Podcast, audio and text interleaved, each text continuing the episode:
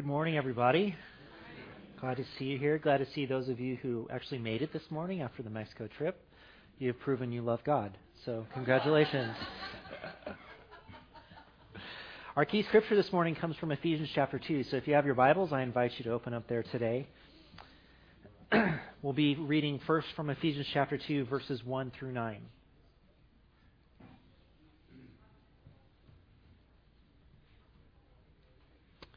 And this is what Paul writes As for you, you were dead in your transgressions and sins, in which you used to live when you followed the ways of this world and, the, and of the ruler of the kingdom of the air, the Spirit who is now at work in those who are disobedient. All of us also lived among them at one time, gratifying the cravings of our flesh and following its desires and thoughts. Like the rest, we were by nature deserving of wrath, but because of his great love for us, God, who is rich in mercy, made us alive with Christ even when we were dead in transgressions. It is by grace you have been saved. And God raised us up with Christ and seated us with him in the heavenly realms in Christ Jesus, in order that in the coming ages he might show the incomparable riches of his grace expressing his kindness to us in Christ Jesus. For it is by grace you have been saved, through faith. And this is not from yourselves, it is the gift of God, not by works, so that no one can boast. This is a wonderful passage, isn't it? It's so encouraging, and it speaks some things that we need to hear every single day. We are saved by what? By grace and not by our works. There is nothing that we can do to earn the salvation that we have from God. There is nothing we can do to be good enough. There is no sort of cosmic score sheet that we can fill up that will earn us the grace that God offers to us. In fact, Paul takes the language to go so far as to say that before we knew Jesus, we were dead in our transgressions, but by having faith in Jesus Christ, we now have life. A life that we could not have had on our own. And he makes this point very, very clearly. Our salvation is not our doing, it is God's doing. And it is what God does for us. However, let's look at James chapter 2. If you want to flip over there, you're welcome to. And here is what the writer says in James chapter 2, verses 14 through 17.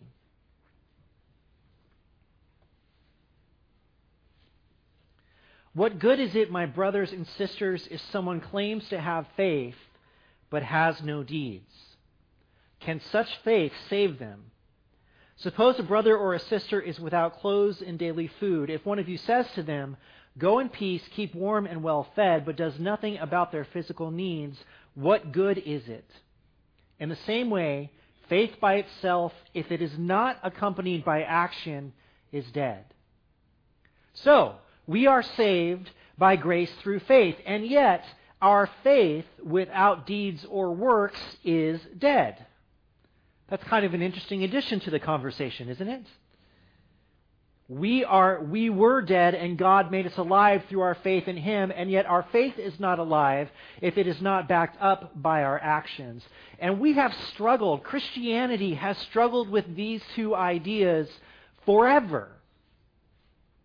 And I think it's in part because we are a one way or the other kind of people. Well, if I'm saved by grace, then works don't matter, right? Because I can't earn it at all. But yeah, but do you even have faith at all if you're not doing something that reflects that faith? Well, yeah, but I'll do things that reflect my faith, but I'm still going to mess up and fail. Well, then is that an excuse for you to not do things? And back and forth and back and forth it goes.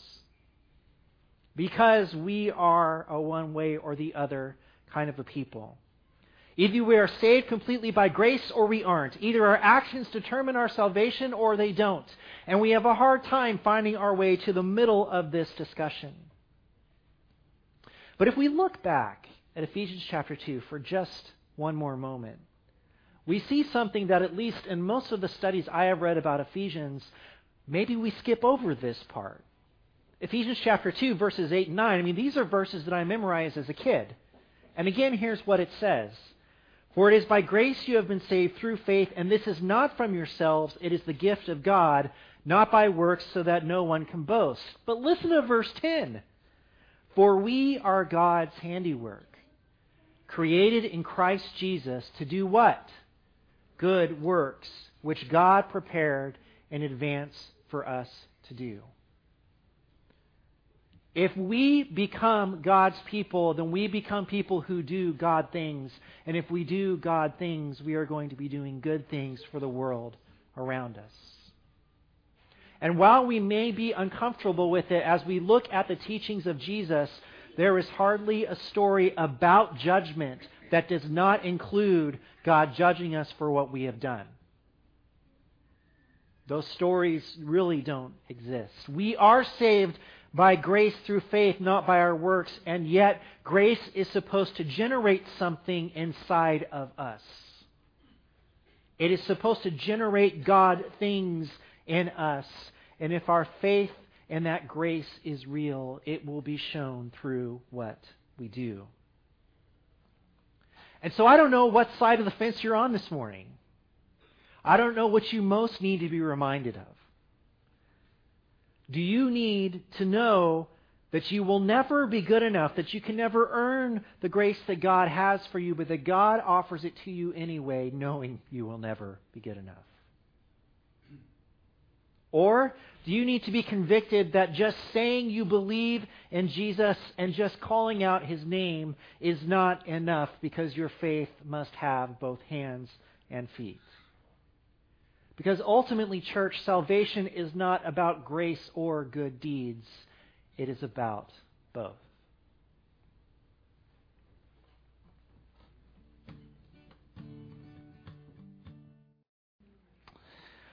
Uh, so we are again uh, coming to the end of our study on the Sermon on the Mount. This week uh, and next week are our last two weeks to cover this material.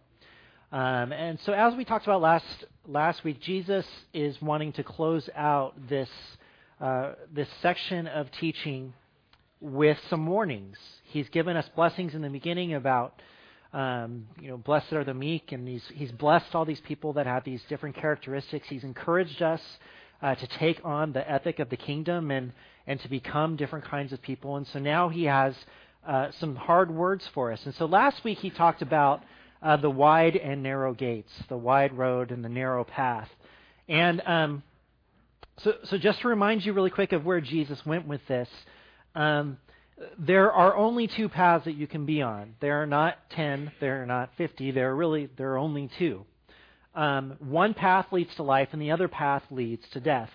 And the the path that leads to death is the wide road. It's the easy road. As, as I like to put it, it's the road that we walk without having to make any effort to walk it.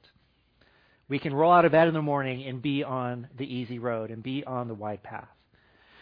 The narrow path, however, is the path that leads to life, and Jesus says that only a few will find it. But if we follow Jesus, he will lead us down that path, and we can walk on the path to life. This week we find another warning, and um, it's sort of the unique passage that we're going to look at today. And uh, the reason why it is especially challenging for me to teach this passage to you is that this passage is basically talking about me. Now, I know we say that a lot in the sense of, well, you know, this, this passage is really speaking to me. But no, really, this passage is talking about me. Um, you see, I am your minister. Uh, you count on me to be your teacher, uh, a spiritual guide. You count on me to stand up and talk to you each week. Uh, some of you have entrusted me with your children. And so these verses strike me in a particular way that honestly they wouldn't necessarily strike you. So I was debating this week over how to teach them and what I should say about these things when these verses are talking about me. You'll get a better picture once we read them. So if you have your Bibles, open up to Matthew chapter 7. We're going to be in Matthew chapter 7, reading verses 15 through 23.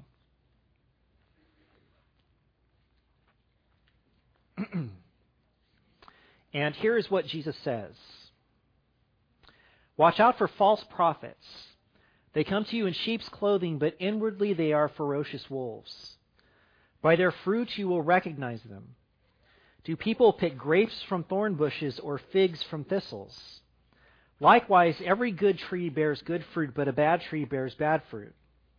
A good tree cannot bear bad fruit, and a bad tree cannot bear good fruit. Every tree that does not bear good fruit is cut down and thrown into the fire. Thus, by their fruit, you will recognize them. Not everyone who says to me, Lord, Lord, will enter the kingdom of heaven, but only the one who does the will of my Father who is in heaven.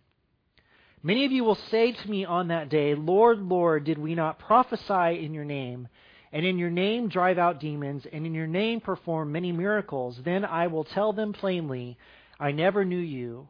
Away from me, you evildoers.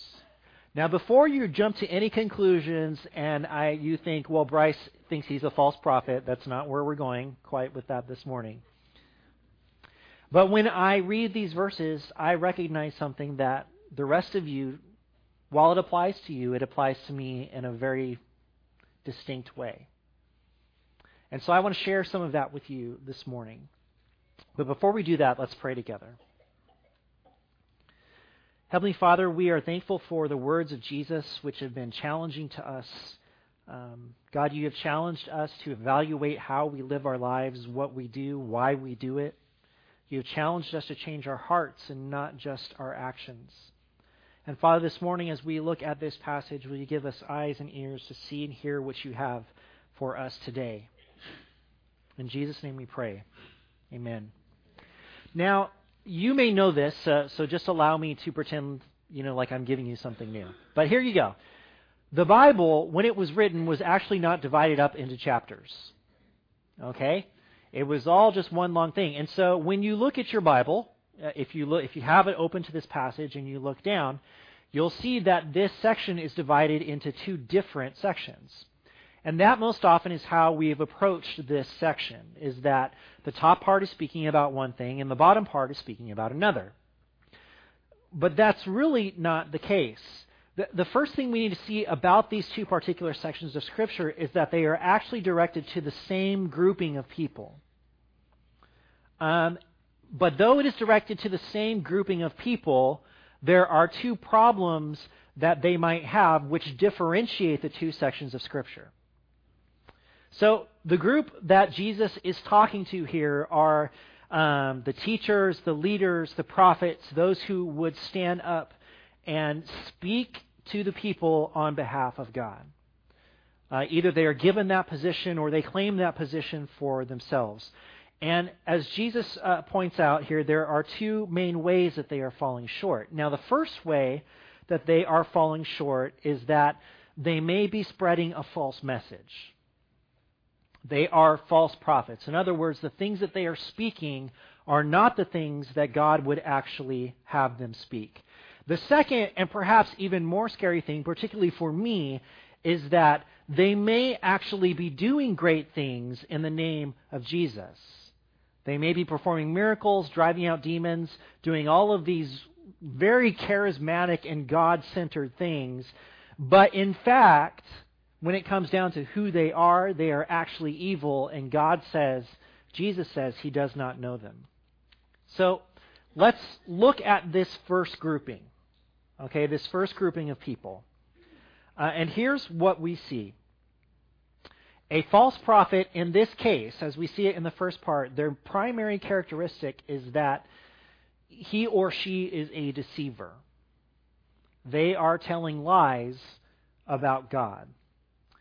And it's here where uh, one of the things I love about this passage so much is that there are a lot of visual images that Jesus brings up for us here.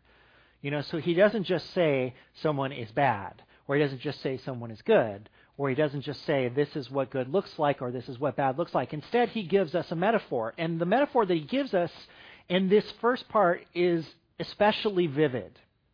Okay? Um, because what does he say a false prophet is? They come to you in what? Sheep's clothing. So they look like a sheep, but inside they are what? I'm sorry, they are what? What kind of wolf? A ferocious, a ravenous wolf. That's an important adjective here. Okay, and Jesus says that on on purpose. He puts this, this these particular words together on purpose. And so here's how we have to think about these people. They are putting on the clothing that will make them look like one of the sheep. But inside, what are they?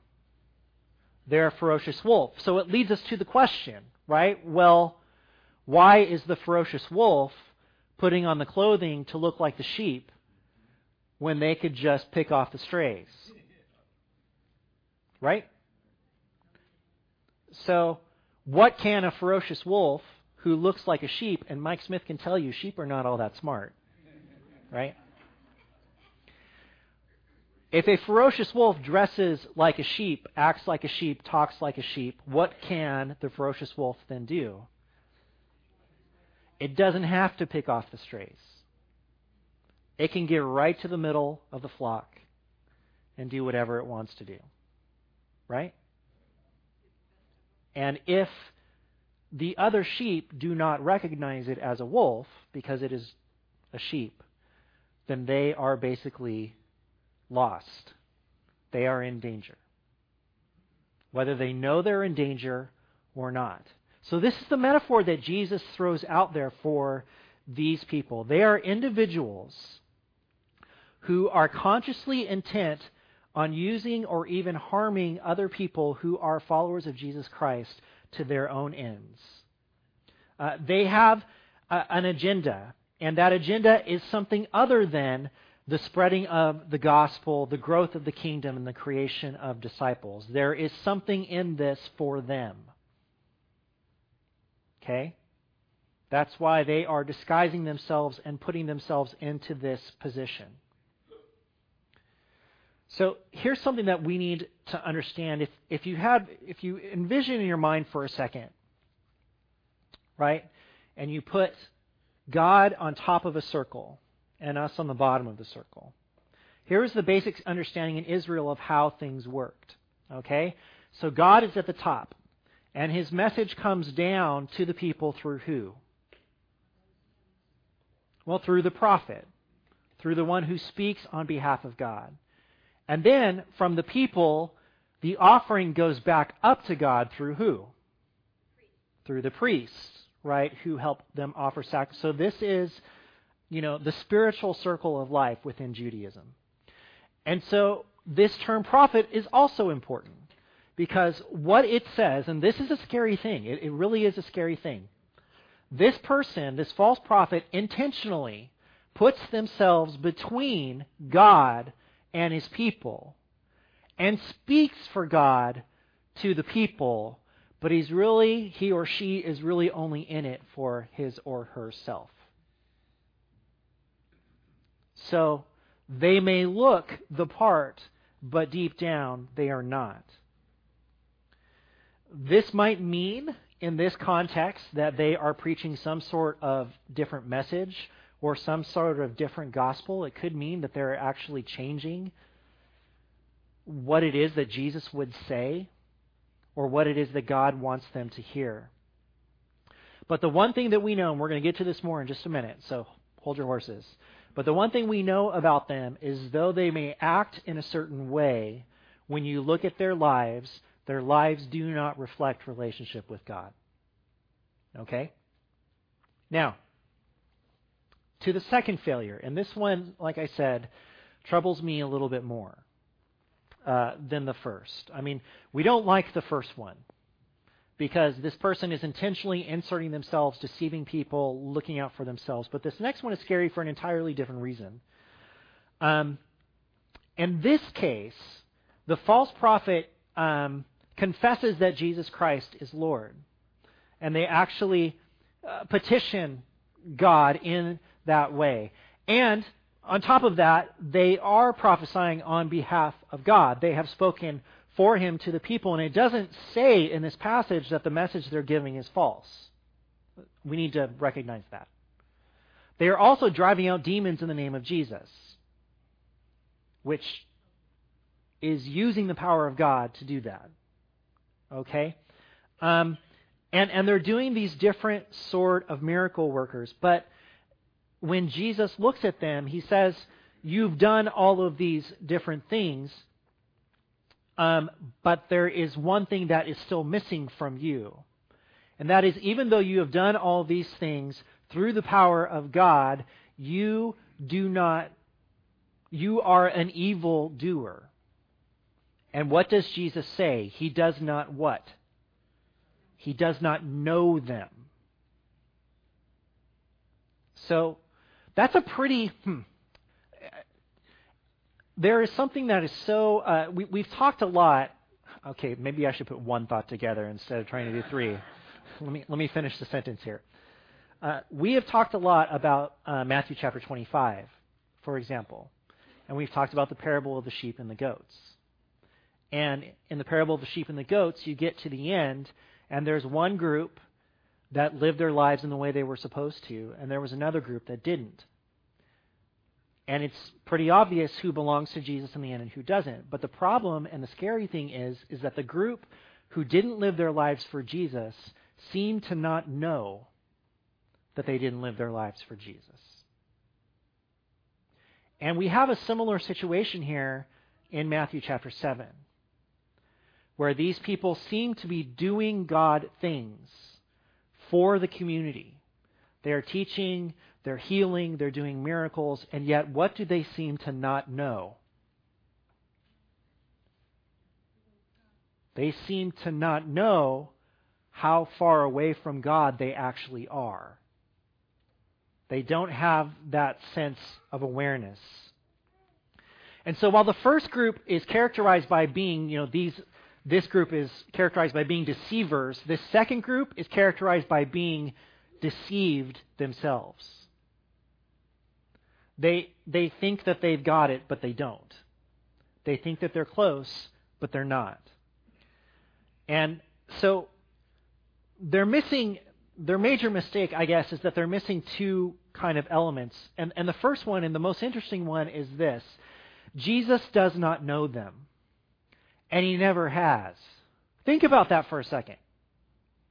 These are people teaching, preaching, again, doing miracles in the name of Jesus, and Jesus does not know them. Which indicates that in these in this, these people, these false prophets, in their relationship with God, everything that they have done, all their time and effort and energy has been put into the outward portrayal of their faith to those around them, but there is nothing inside in the personal element of faith that has drawn them or close to God and has brought God close to them. And this is most characterized by the fact that Jesus calls them evildoers. Let's just look at that term literally. What does an evildoer do? Evil. Okay?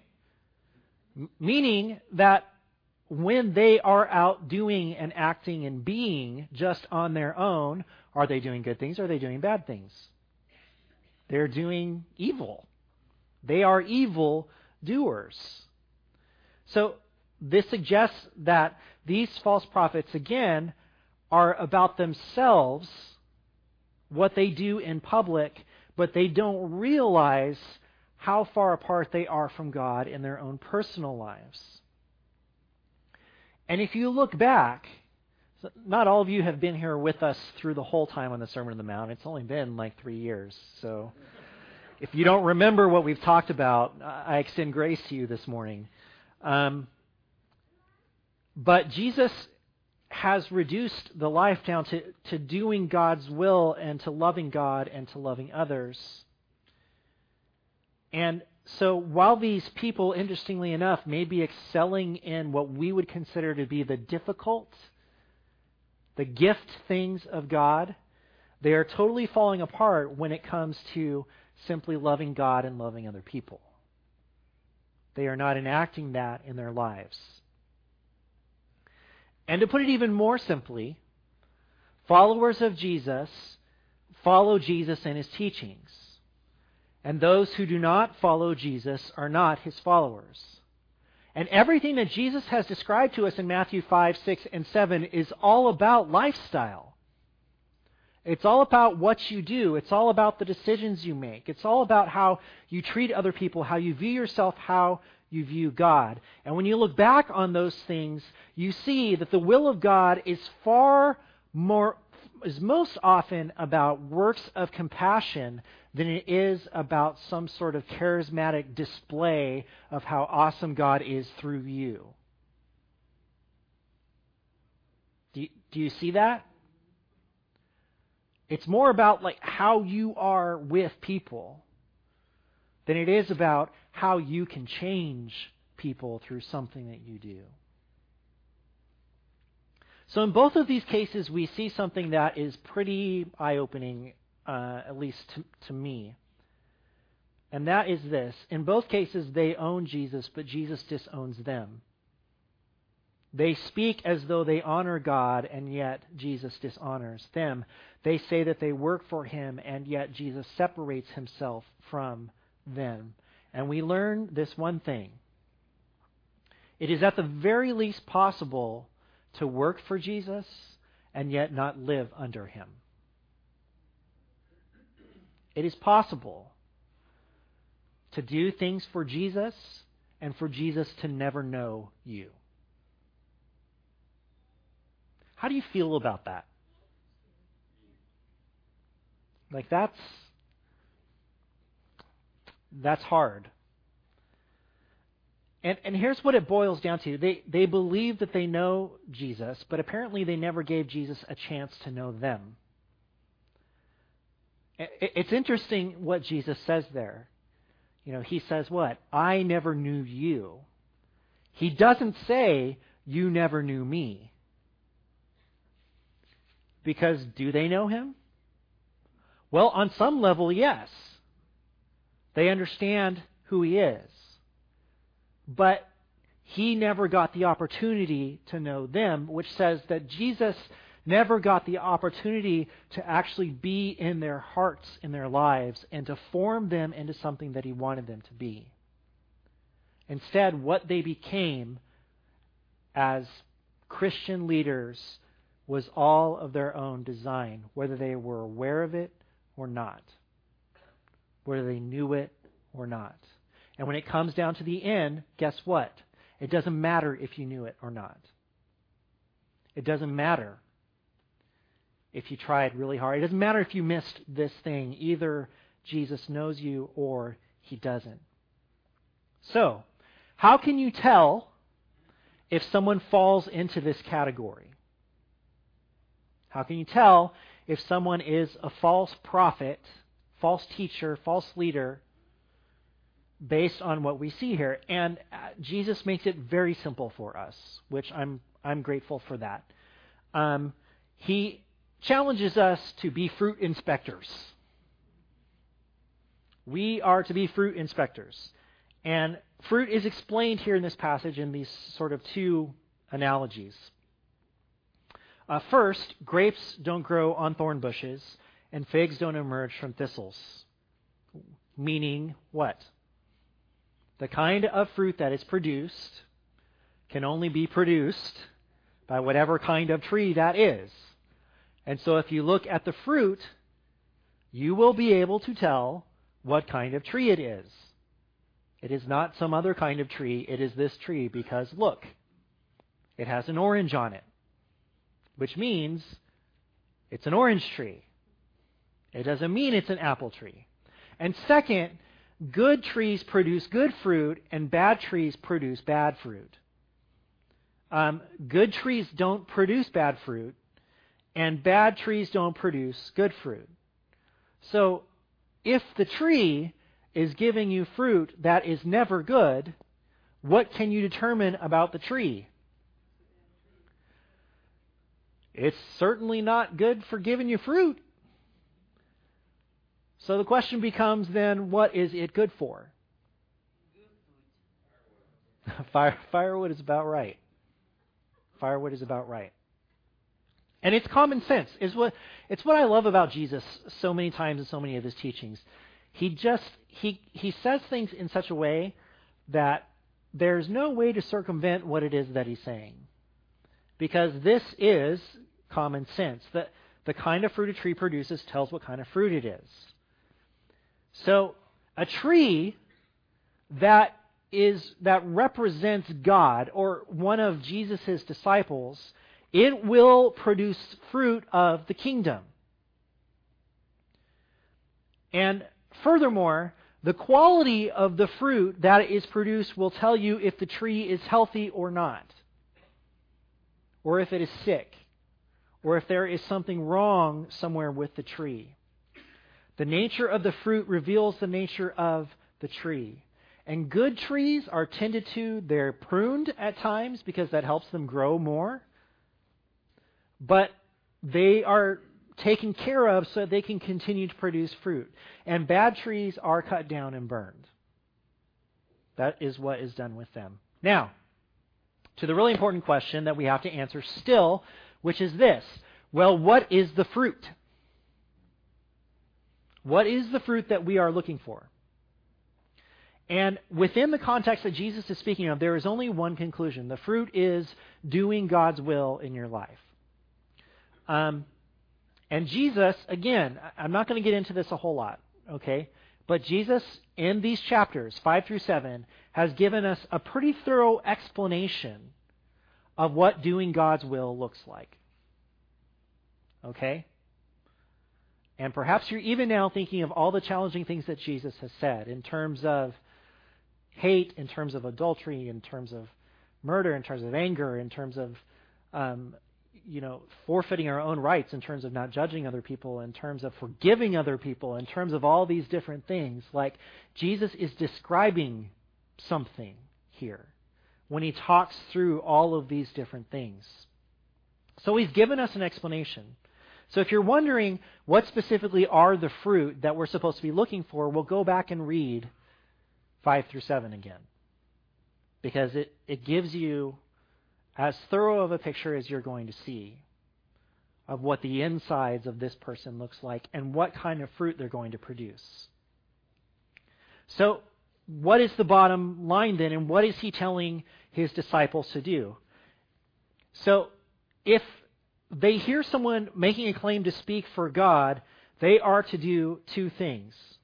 One, they are to listen to what the person says and to determine whether the message that they are giving is consistent with the message that Jesus has given.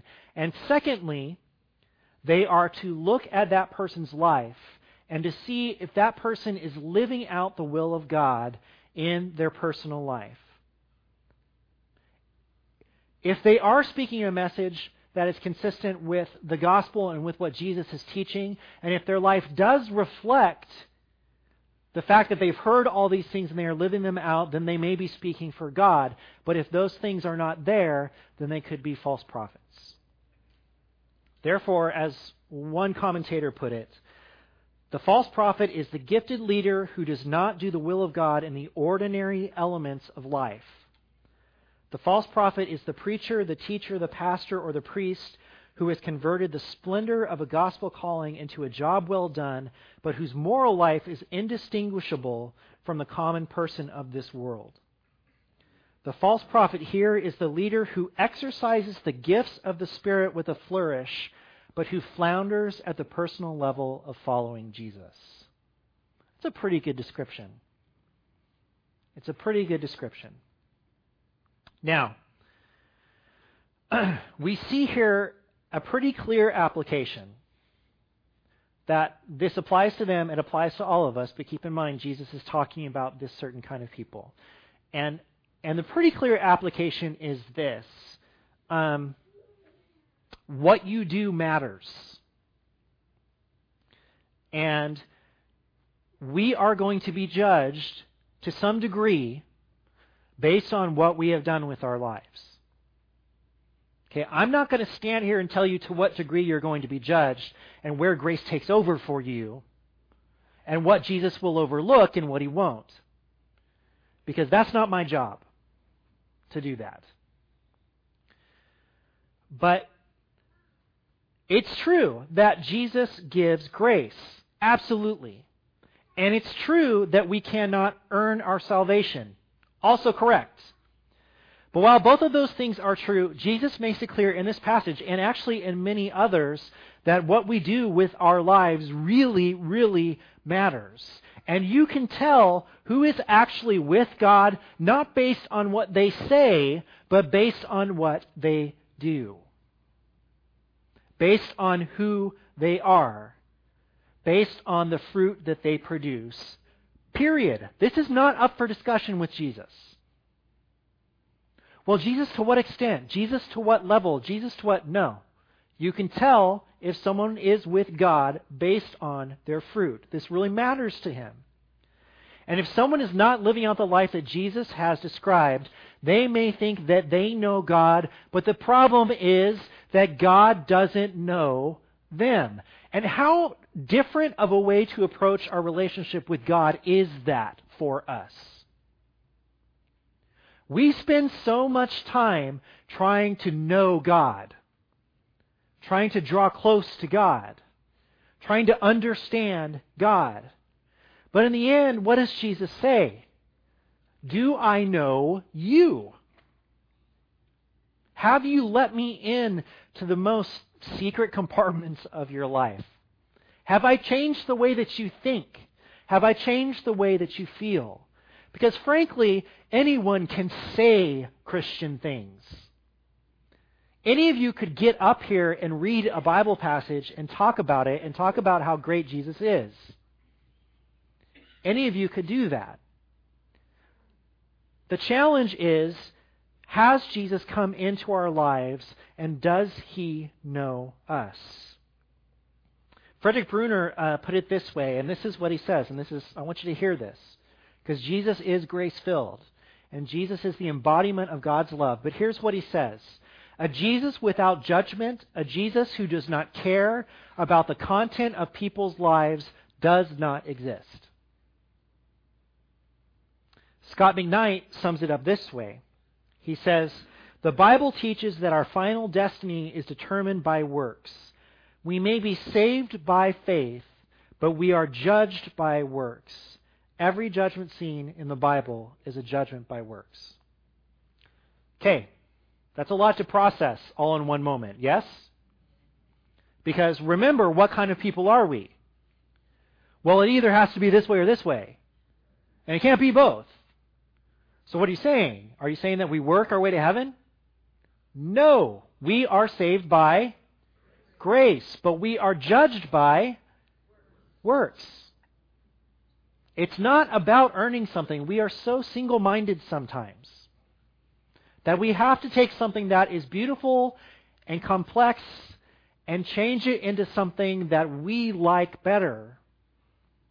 And humanity throughout time has shown that we do a really good job of changing grace, something that is free to us, into something that we have to earn. We have done a good job of withholding grace from people that we don't think have earned it. We have done a good job of removing grace from people who have offended or hurt us in some way. So, as much as we may hate to admit it, we fall in imminent danger at every moment of making grace something that we earn. So, the real danger here, I think, is to grace itself to letting it be something that still covers over all of our mistakes, that still gives us the freedom that we need, that still gives us all of that, while we still strive every day to be the person that Jesus calls us to be. Because it is not one way or the other. And just because Jesus judges by works, it doesn't mean that he's not going to go to the cross a few chapters later. He's still going there. And he's still going to be resurrected. And he knows all of that. And guess what? He still cares what you do with your life. Even though he knows his blood is going to cover all of your sin.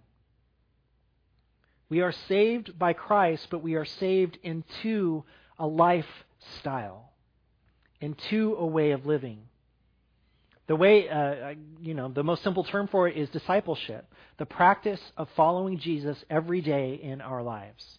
The practice of making decisions with Jesus in mind. The practice of asking ourselves, what would God have me do in this moment? The practice of recognizing the times where we are not doing that and working to correct those things in our own hearts. And if we pay careful attention, we see that grace and our actions work together throughout the New Testament story. Grace is a free gift we cannot earn. We can never do enough, no matter how hard we try. But the salvation that we receive through Jesus Christ is supposed to lead us to transformation from an old life to a new life, from you know, the old is gone, the new has come. And in Jesus' mind, in Paul's mind, we will be so affected by the grace that we receive that our lives will be continually formed and changed by the teachings of Jesus. We will become more and more like him. So I want you to hear me that no one is saved by what they do. But everyone is judged by works because works are the inevitable life of the one who surrenders to, trusts in, and follows Jesus Christ. After all, he cannot be your Lord if he does not lead you.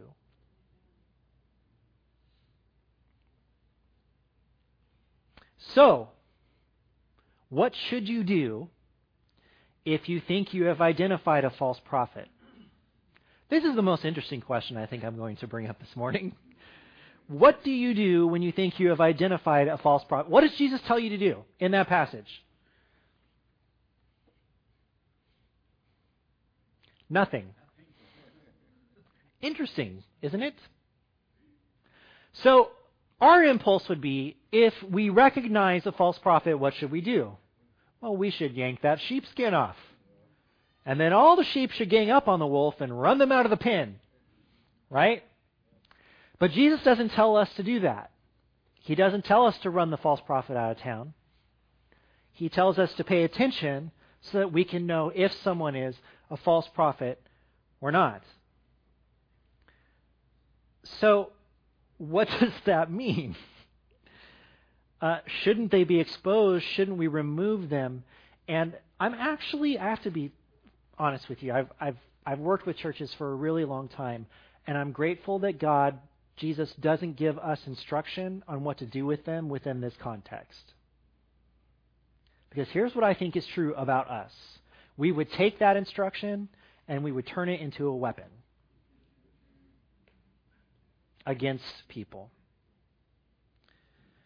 Determining if someone is actually a false prophet is a challenging task. For example, um, what if they simply have a different conclusion about something than you do? Does that mean their message is false? you say no, but many times that has been the determination of whether someone is with God or without God. Even looking at fruit is challenging, um, and it should be. You know, Jesus explains this plainly, but we can't undersell how difficult it is what, that, what he's actually telling us to do. For example, who decides what is an acceptable application of the Sermon on the Mount in someone else's life? Who decides the appropriate level of compassion and care for others? And furthermore, who determines uh, what a teacher can or cannot have and still be godly? There have been discussions throughout time as to what kind of a house a minister can have, what kind of a car they should drive, what kind of clothes they should wear, whether they can have tattoos, all kinds of different things. And just to push it one step further, what if you just don't like someone? What if your personalities clash? Does that mean one of you is with God and the other isn't? It's complex a little bit, isn't it? Trying to determine these things. And furthermore, there's a profound danger when we start determining what other people's intentions are in any given situation. They did this to hurt me. They did this because they don't like me. They did this because they don't actually care about God, but I do. That leads us down a profoundly destructive road that we have to avoid. Jesus has already told us something about being judgmental, right? Which is you're going to have a great deal of trouble helping people with the things that are in their eye because of the giant piece of wood that's in your eye. It is going to make your vision faulty. And so the first thing you are supposed to do is to walk yourself through the redemptive process. And only once you have walked yourself through the redemptive process are you going to be qualified in any way, shape, or form to help someone else remove the tiny thing that's in their eye. So he's already told us this. And he's also told us that if we have a problem with someone, what are we to do? We are to go directly to that person. And if going directly to that person doesn't work, what are we then to do? Get some people that can help, and then go to that person again. The whole object of all of these things is to bring reconciliation between two people if that reconciliation is possible. But something I want you to consider very quickly is that I think in part Jesus doesn't tell us what to do because we have to be checked before we go down this road. There have to be some sort of checks in place, or the body of Christ will keep dividing itself over and over and over again based on differences of opinion, interpretation, personality, any number of different things. And that is so true. I had a conversation with someone the other day about whether the Church of Christ uh, is actually autonomous. It's a fascinating discussion. If any of you would like to have it with me, come talk to me sometime. Now, the reason that I suggest uh, care and that we need to consider this is that, again, uh, I am your minister. And from the time uh, I was 19, I have put myself in the position of trying to help people in their relationship with Jesus Christ. And so I read this passage, and it brings some things to mind that I want to share with you. And I want to be very clear about something before I say these things. Um, I am not sharing this with you so you can answer any of these questions for me. I am not sharing them with you so that you can come up and tell me how great you think I am, although put it in writing if that's what you think. I also am not complaining. And I, I want to be I want to be clear about that. Okay? That I'm not complaining or anything about that.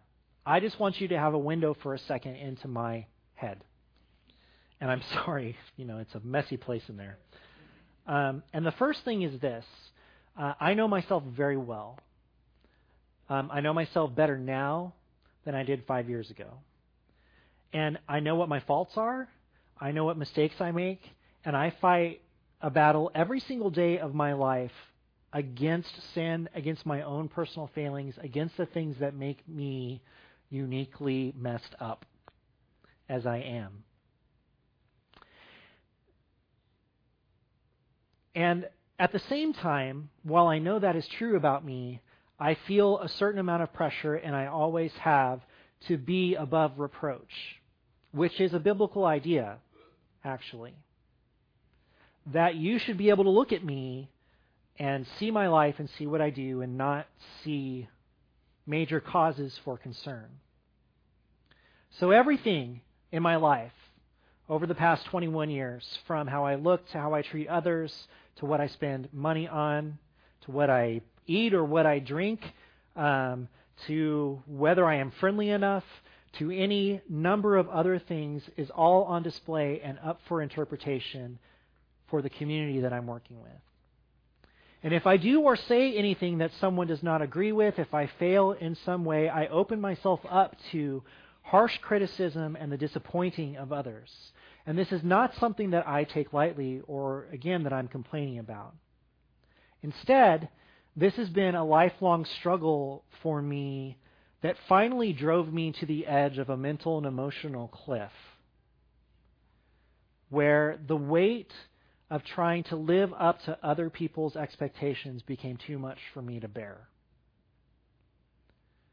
And I wanted to continue to minister and to teach and to preach, but I wasn't sure if I could anymore feeling this way about myself. And knowing that I had so much weakness inside of me. So you might think that this passage would scare me. This invitation to look at my life and what I do and but uh, in some ways it, it does because here's the thing opening yourself up to Jesus in any way like this is always scary. But here's what I realized, and that is this Jesus in this passage is not threatening me. In this passage, if you see yourself, he's not threatening you either. I believe that Jesus has called me for better or for worse into this life that I live, a life that has brought me great frustration, but beyond that has brought, has brought me more joy than I could ever describe or explain to you. The lives that I have been allowed to be involved with, the people that I love so very much, there I would not give that up for anything. The opportunity to have been able to sit down with people and to share them with them Jesus Christ is something that I love. And so I think that what Jesus wants me to see from the sermon and maybe from this passage more than anything else is not how I fail to be something, but instead he wants me to see the life that he calls me to. And this life that Jesus is calling me to, the life he's calling you to through this passage, is a life that is a lifelong pursuit. That in every moment of every day, we are going to face new opportunities to love or to be compassionate or to be kind or to be merciful in ways we might not have dreamed of the day before.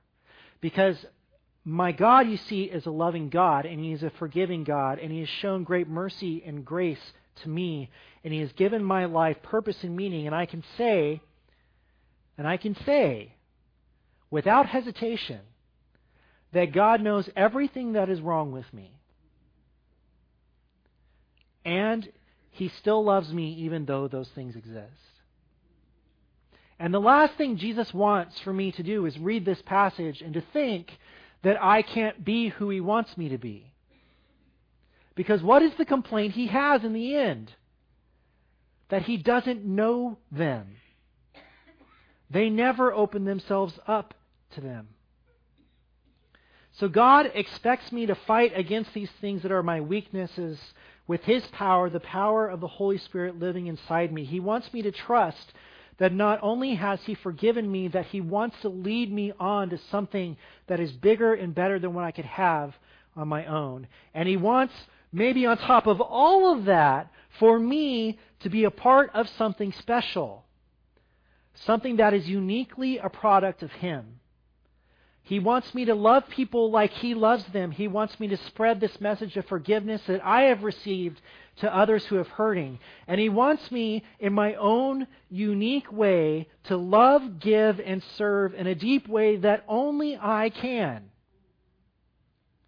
Because I am the only one who has been messed up in the way that I have and been formed in the way that I have and been changed in the way that I have. And the same is true for you.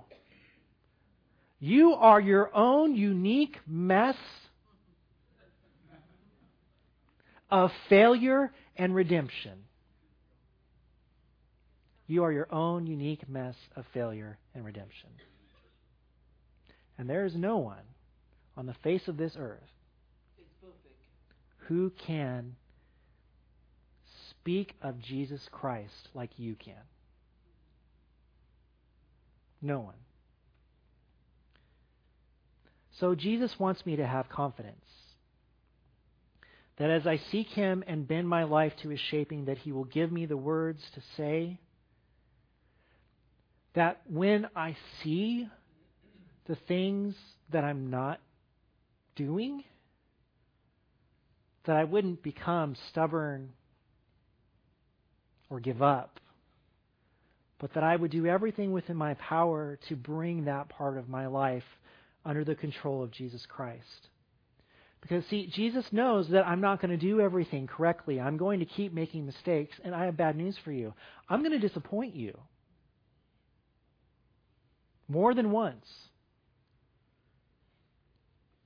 But in spite of that, every day, I will try to be a better follower of Jesus Christ.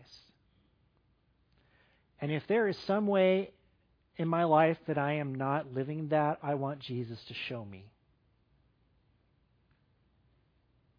I want him to show me. I want to know. So that that can become the next passion of my heart to change that place. And so this reminds me, lastly, coming to conclusion of something really important. This is from 1 Thessalonians verses 2 through 4. you know, brothers and sisters, that our visit to you was not without results. We had previously suffered and been treated outrageously in Philippi, as you know, but with the help of our God, we dared to tell you his gospel in the face of strong opposition. For the appeal we make does not spring from error or impure motives, nor are we trying to trick you. On the contrary, we speak as those approved by God to be entrusted with the gospel. We are not trying to please people, but God, who tests our hearts. This is perhaps the greatest challenge of my life. It's one that I struggle with every single day, but one that I need to remember, and that is this I don't live my life for you. I don't live it for my wife or my children, my parents, my siblings. I am challenged in every moment to live my life for God. And therefore, I need to live in constant, the constant tension of transformation, the constant weight of becoming. That I will never grow tired, complacent, blind, or deaf to the way that God is wanting to lead me. And I trust that as I lean on God, that He will give me what I need. Amen? Let's pray.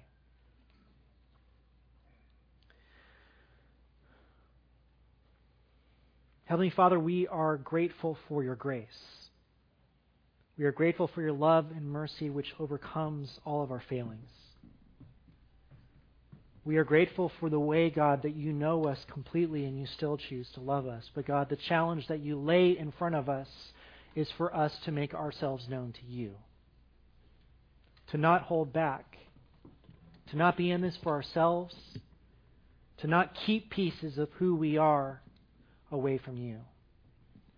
But God, that in our pursuit to become more and more the kinds of people that you describe through the words of Jesus, that God, we would be known to you.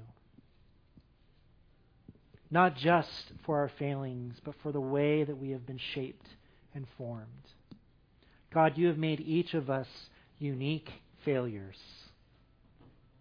who are uniquely redeemed. And may that be the story that we take going forward. God, I pray the scary prayer of exposing to each of us the things that we are holding back.